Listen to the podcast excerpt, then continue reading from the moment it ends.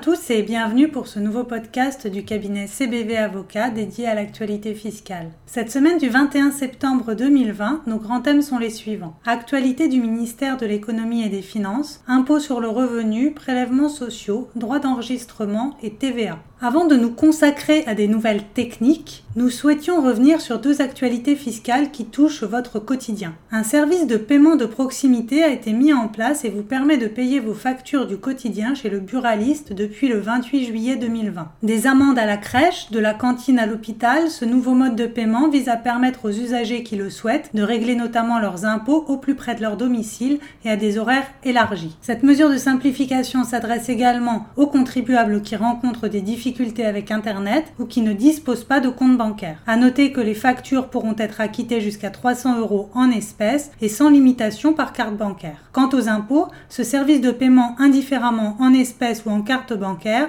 ne concernera que les impôts de moins de 300 euros. Les chèques ne seront donc pas acceptés et les impôts de plus de 300 euros devront être payés en totalité ou pour leur reliquat par voie dématérialisée. La deuxième actualité que nous souhaitions brièvement rappeler concerne la possibilité, depuis le 5 août dernier, en cas de déclaration en ligne ou depuis le 18 août si vous avez bénéficié du service de déclaration automatique, de corriger en ligne votre déclaration des revenus 2019. Ce service est ouvert jusqu'au 15 décembre prochain depuis votre espace particulier sécurisé sur impôt.gouv. Ne bénéficient pas de ce service les contribuables qui ont déposé une déclaration de revenus sur papier, ont déposé une déclaration en mode EDI via un partenaire EDI tel qu'un cabinet d'expertise comptable, ou encore les contribuables défaillants qui n'ont pas déposé ou validé de déclaration. Peuvent être corrigés les éléments liés à l'impôt sur le revenu et aux prélèvements sociaux, mais également à l'impôt sur la fortune immobilière. Passons à notre actualité impôt sur le revenu. La question était de connaître le régime fiscal des plans de retraite des Français expatriés aux États-Unis lors de leur retour définitif en France à la fin de leur carrière professionnelle. Dans une réponse ministérielle du 27 août 2020, il est rappelé que les sommes provenant de plans de retraite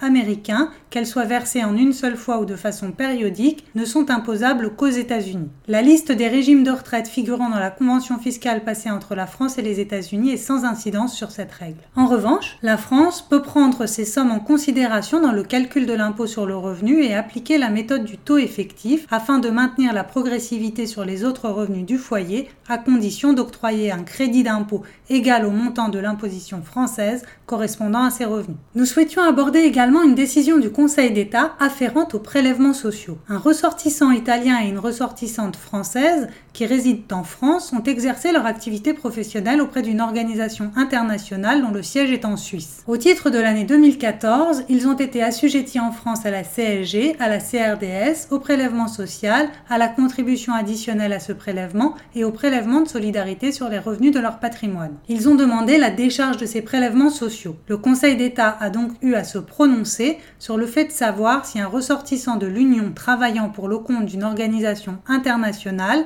dans un État membre autre que son État d'origine et contribuant au régime de protection sociale propre à l'organisation dont il relève, doit contribuer au financement d'un régime de sécurité sociale auquel il n'est pas affilié et qui ne peut donc lui procurer aucun bénéfice. Répondant par la négative, le Conseil d'État a rappelé que l'article 45 du traité sur le fonctionnement de l'Union européenne ne saurait garantir à un assuré qu'un déplacement dans un autre État membre soit neutre en matière de sécurité sociale compte tenu des disparités existantes entre les régimes et les législations des États membres. Toutefois, une réglementation nationale n'est conforme au droit de l'Union que pour autant que cette réglementation nationale ne désavantage pas le travailleur concerné par rapport à ceux qui exercent la totalité de leurs activités dans l'État membre où elle s'applique et qu'elle ne le conduit pas purement et simplement à verser des cotisations sociales à fond perdu. Le Conseil d'État conclut que n'est donc pas conforme au droit de l'Union et constitue une entrave à la libre circulation des travailleurs, une réglementation nationale qui a pour effet que le travailleur migrant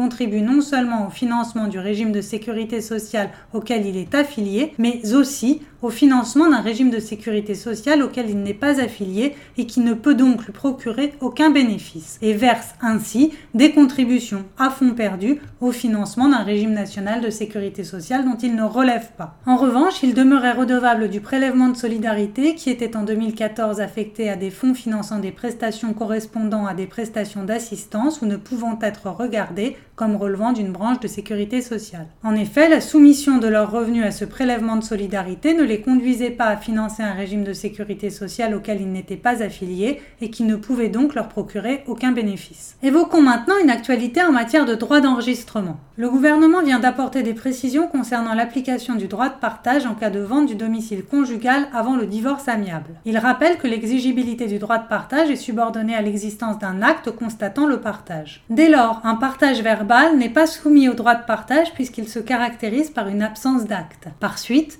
le partage verbal entre époux du produit de la vente d'un immeuble commun qui intervient avant un divorce par consentement mutuel n'est pas soumis au droit de partage. En revanche, si les époux constatent ensuite le partage dans un acte, quel qu'il soit et donc y compris le cas échéant la convention de divorce, avant pendant ou après la procédure de divorce ou qu'ils font mention du partage verbal dans un acte postérieur à ce partage, l'acte constatant le partage doit alors être soumis à la formalité de l'enregistrement et devra donner lieu au paiement du droit de partage. Il est également précisé que le produit de la vente doit, même en l'absence de partage, être inclus dans l'état liquidatif du régime matrimonial annexé à la convention, ce dernier devant comprendre l'ensemble des biens communs ou individus du couple. Passons enfin à une actualité TVA. À compter du 1er janvier 2021, un voyageur résidant dans un pays tiers à l'Union européenne peut obtenir le remboursement partiel ou total de la TVA sur ses achats réalisés lors de son séjour sur le territoire communautaire s'il représente un montant global minimum TVA comprise de 100 euros et 1 centime. Pour rappel, avant cette date, le bénéfice de ce remboursement de TVA ne pouvait s'effectuer qu'à partir de 175 euros. Cette dernière actualité clôture notre revue de cette semaine en espérant que celle-ci vous ait été profitable et au plaisir de vous retrouver la semaine prochaine.